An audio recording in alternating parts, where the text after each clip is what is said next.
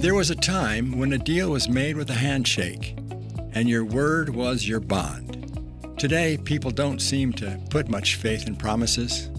Circumstances change so quickly. How can you be expected to keep a promise? But God has taught us the power of His promise. His promise for us is never changing. Here is Pastor John Carter to remind us all that God gives us great and precious promises.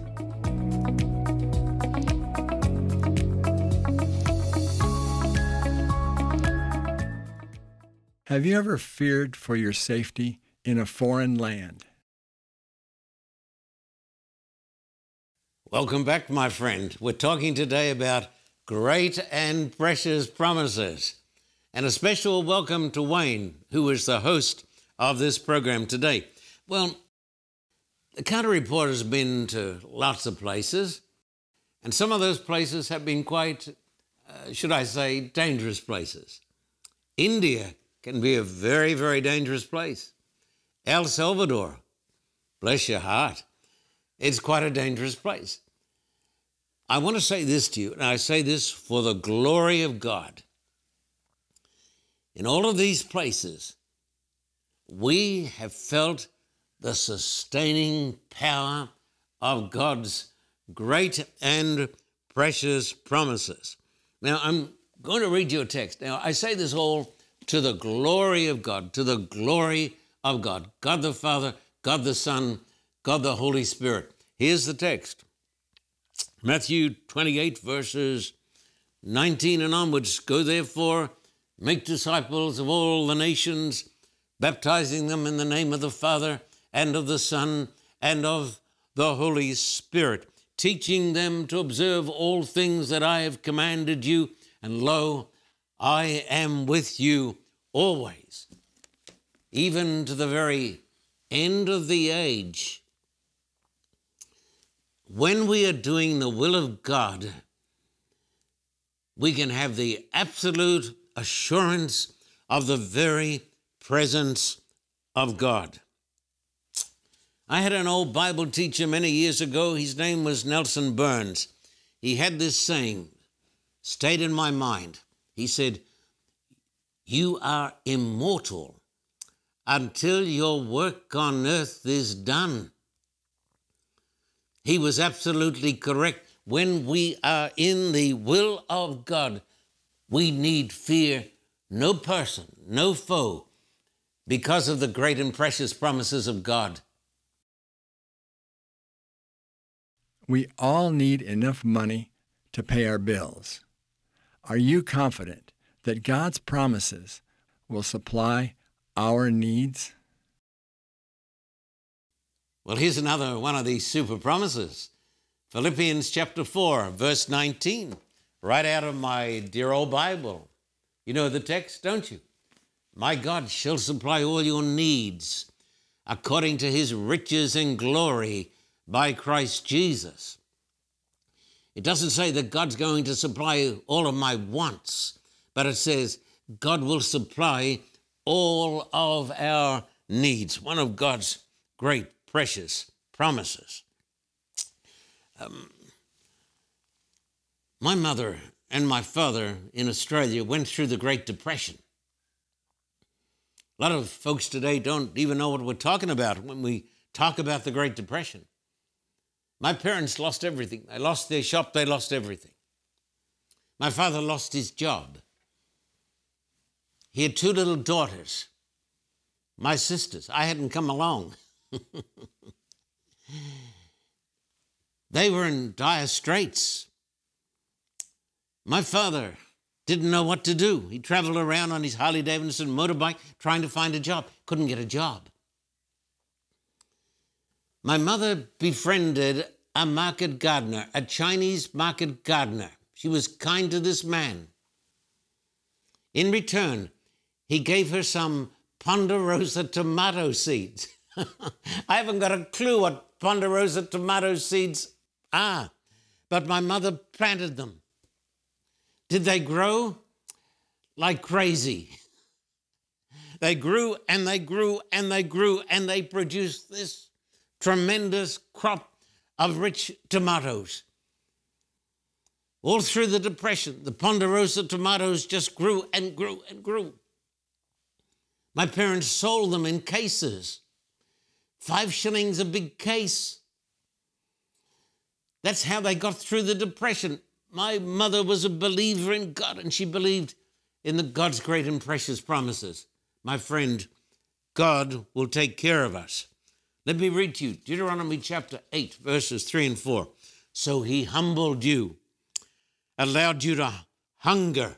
Hey, God doesn't take hunger from us always. He says, allowed you to hunger and fed you with manna which you did not know, nor did your fathers know, that he might make you know that man shall not live by bread alone, but by every word that proceeds out of the mouth of God. And then God says this, your garments did not wear out on you, nor did your foot swell these 40 years. 40 years in the wilderness, and God provided them with everything they needed. Believe it, my friend, believe it. Luke chapter 22, verse 35, and he said to them, this is Jesus, when I sent you out without money bag, knapsack, and sandals, did you lack anything? So they said, nothing. I want you to know this. If you're in the will of God, the will of God will never take you where the grace of God cannot keep you. God has used you and your team to win thousands of lost, hurting souls to Christ. Millions have attended your meetings. How did you pay for these Billy Graham-style meetings? I want to say this before we go any farther. Anything that has ever happened to us, it's been by the sheer grace and the mercy of God. We've seen the glory of God. We have seen the power of God. But the glory must be given and is given and shall be given to the Lord Jesus Christ. Now, I happen to believe in miracles. I happen to believe that God will supply our needs when we are in the will of God. God has told us, I will supply your needs. When we ran the big campaign in India, which is a vast country, when we ran that campaign, we had no idea how we were going to pay the bills. That's how it's always been with our campaigns around the world. We start those campaigns not knowing how we are going to pay the bills. The campaign in India cost God's people who supported us $1 million. People say to me, that's terrible extravagance. Oh, my friend, please, please, please, please. How much is a soul worth? How much are thousands of souls worth? $1 million? It's nothing compared to what we spend today on our own personal luxuries and our cars and our beautiful homes. But when we started that campaign, we had nothing. But the Bible says, I'll open the windows of heaven and pour you out so much blessing, you won't have room enough to receive it. We saw the blessing of God. God sent us $1 million. We paid all of our bills. And then God sent us another $1 million. You say, I don't believe this. Yes. How did we use the extra money? We used it for the building up of the work of God around the world. Listen. Listen to this text. I call this the Danny Shelton text. Danny likes to quote it. Ephesians chapter 3, verse 20. Now, just get a load of this, my friend. Just listen to this. Now to him who is able to do exceedingly abundantly above all that we ask or think, according to the power that works in us, to him who is able to do exceedingly, abundantly, above all that we ask or think. Some years ago, we had to buy a building in Los Angeles. It was to build a television studio and have a worship center for the people of God. How much money did we have? We didn't have anything. As I say, in some parts of the world, we didn't have a brass razoo. We had no money in the bank. When we found the property that God wanted us to have, the realtor said to me, I'll need from you in a month's time $1.3 million as a deposit. He said, will you have that $1.3 million? I said, yes, by the grace of God, we will have the $1.3 million. Did I know where it was going to come? I didn't have a clue where it was going to come from. But God moved upon the hearts of the people of God across America and other parts of the world, and they sent the money. My God supplied our needs. And when the time was ripe, I went back and I had a check for $1.3 million. God opens the windows of heaven. I say to you, believe, my friend, believe in the power of God. Will God work a miracle in my life? God will work a miracle in your life if it's God's will. I believe in the mighty power of God. I believe in a miracle-working God. But God is not some celestial Santa Claus. If it is in the will of God, and if we are doing the will of God, there is nothing that God will not do to advance the cause of God. Not only do we need faith, but we need obedience to the will of God. Let me say it again. We need obedience to the will of God. When God tells us to go and preach his gospel to India, El Salvador, Los Angeles, wherever it is, and God has told us to go and proclaim his word, when we do this, we are in the will of God. And we can claim the mighty and the powerful and the precious promises of God. We live in a litigious age, especially in America and Australia. What would you tell a person who is facing an unjust lawsuit? I would tell that person to trust in God. I would tell that person not to fear. I would tell that person, we have Almighty God on our side, and we shall not fear the wrath of men or women who want to take us down. If you are innocent and rely upon God, you have nothing to fear. There are God-fearing attorneys that God can send to help you. I have some who've come to help me. But even if you don't have an attorney, you need not despair, because God is greater than your foes. God can remove the person who is attacking you. Now listen to this, Isaiah 41. Fear not, for I am with you. Be not dismayed, for I am your God. I will strengthen you. Yes, I will uphold you. I will uphold you with my righteous right hand. Behold, all those who were incensed against you shall be ashamed and disgraced. They shall be as nothing. And those who strive with you shall perish. You shall seek them, not find them. Those who contended with you, those who war against you, shall be as nothing, as a non-existent thing. For I, the Lord your God, will hold your right hand, saying to you, fear not, I will help you. Now, I'm going to tell you a story. I don't want you to misunderstand this. But when you're doing God's work and when you're preaching the gospel, you're fighting the power of darkness. The devil hates the preaching of the gospel. The devil hates evangelism. And the devil has got many friends and associates.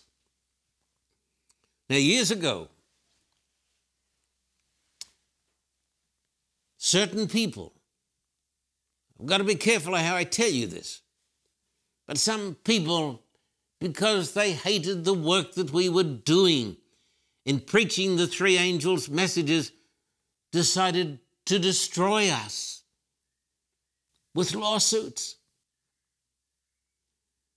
Were the lawsuits just? No. Did they have a case? No. Did that stop them? No. So what did we do? We cried out to God for mercy. We cried out to God for mercy. And we saw the mighty hand of God revealed. What I'm telling you is the truth. One of those attorneys who was trying to destroy us was arrested and put in prison. And two other people who were working to destroy the preaching of the gospel were removed and silenced. I said to myself, why was I worrying? Why was I having sleepless nights? I want you to know this. Listen, here is another text. Isaiah 54, no weapon formed against you shall prosper, and every tongue which rises against you in judgment you shall condemn. This is the heritage of the servants of the Lord, and their righteousness is from me, says the Lord. My friend, listen to me. If you are in the will of God, if you have nothing in your soul that is against God, if you are innocent, you need never fear, because God will defend you and deliver you. We are in an era of hate speech, slander, and lies. Is there a promise to guide and sustain us when we are unjustly slandered? No doubt about it. We live in an evil age. We live in an age when people continually are spewing out hate. Just turn on television. Goodness. No, there's no goodness. Let me read you a text, Matthew chapter 5. This is a promise. Blessed are you when they revile and persecute you. Blessed? Yeah.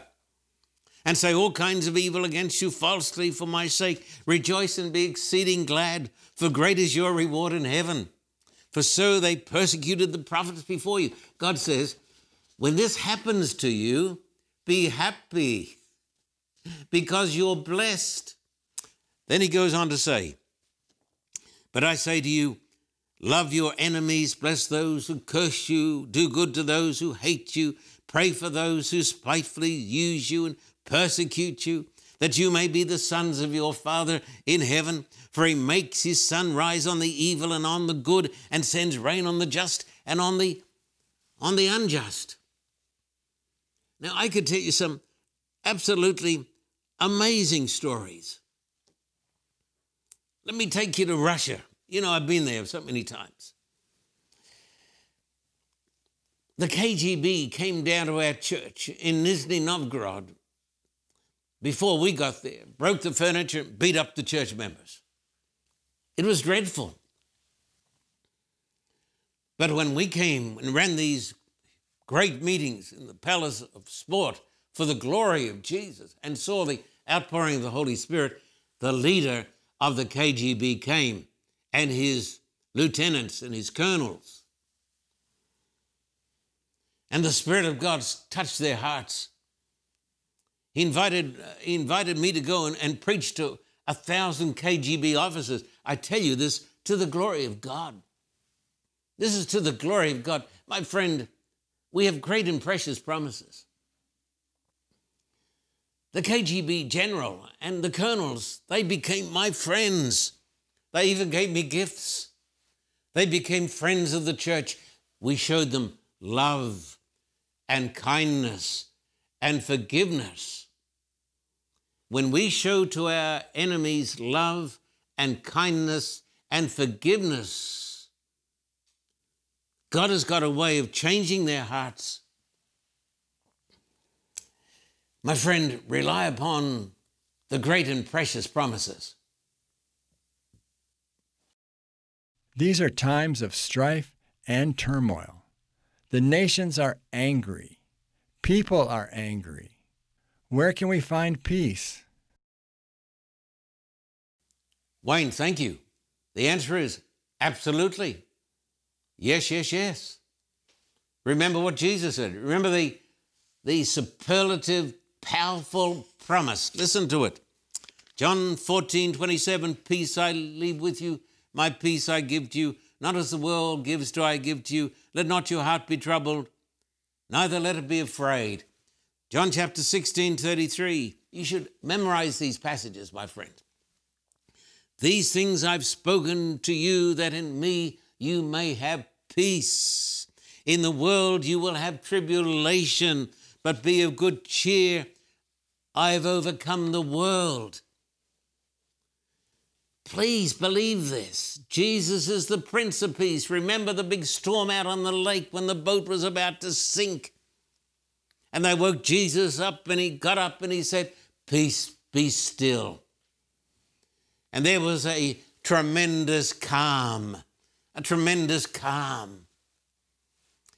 When we take the Lord Jesus Christ into our hearts and into our boats, there is a tremendous calm. Peace in the midst of the storm, one of his great and precious promises. Recently, some of my friends have died. We know that death will come to all of us. What is the promise of God as we finally look death in the face? Wayne, there's a tremendous story in the Gospel according to John. It's about the death of a good man. His name was Lazarus. He was the brother of Mary and Martha. You know the story. Let me read to you a little bit of it. John chapter 11, 20 to 27. This talks about Jesus after some days going to visit the family. Then Martha, as soon as she heard that Jesus was coming, went out and met him. Mary was sitting in the house. Now Martha said to Jesus, Lord, if you'd been here, my brother would not have died. And that was the absolute truth. But even now I know that whatever you ask of God, God will give it to you.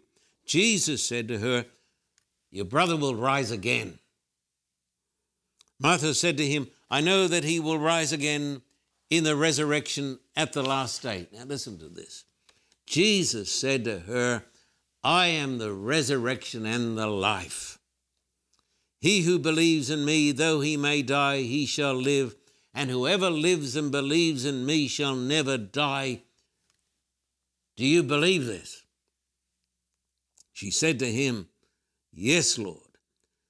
I believe that you are the Christ, the Son of God, who is to come into the world. And Jesus proved it. He went to the tomb of Lazarus. They rolled back the stone. Jesus cried in a mighty voice, Lazarus, come out. The dead man came out. What a promise. Jesus is the resurrection and the life. Now, I've lost a number of very dear friends over the last few years, just recently, very recently. A dear friend of mine, Pastor David Curry, passed away. Great man of God. We've lost Graham Bradford, Des Hills, Tom Ludowisi, so many of our friends. The leaves of autumn are being blown off the trees. But I want to tell you folks something. Spring is coming. The resurrection is coming. We're going to live again. New bodies with Christ. No fatigue, no sickness, no death. That's when the promises of God will be ultimately fulfilled. They're not always fulfilled ultimately in this lifetime. But the day is coming when we shall live forever, because Jesus is the resurrection and the life. Listen, from my heart to yours. Believe in Jesus, my friend. Believe in the Bible. Believe in the promises. Trust the promises. Stand on the promises of God. When you stand on the promises, you have peace and joy and life. Believe in the God who believes in you.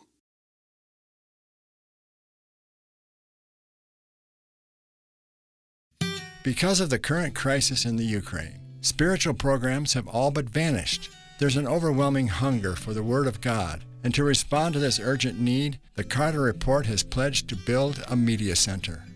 There is a building in a safe part of Ukraine that needs to be finished. Lights, cameras, sound and editing equipment will be purchased and installed. This center will produce Bible studies and church services. Also, radio and Christian TV programs that can be viewed on digital devices. Here are a few of God's soldiers on the battlefield in Ukraine. Dear Pastor Carter and your team, dear friends who support us in this very challenging time for Ukraine. For us, it's a big relief, huge encouragement that we can stay here and can dream about future steps in our mission to share the gospel of Jesus Christ. We appreciate your prayer support. We appreciate your donations so much. We really dream that here in this place will be a very good studio for Chernivtsi, for Ukrainian at all, where we can share the gospel. Please continue to pray about us, about our team, about Ukraine, and we will pray for you. Thank you very much. These people are compelled to move forward in faith. Let us all, in God's grace, move forward with them. We are asking you, supporters of the Carter Report, to help heal the hearts of Ukrainians with the Word of God. Please send your contributions for the Ukrainian Carter Report Media Center to our website or to the address on the screen. They need peace. They need hope. They need the Word of God now.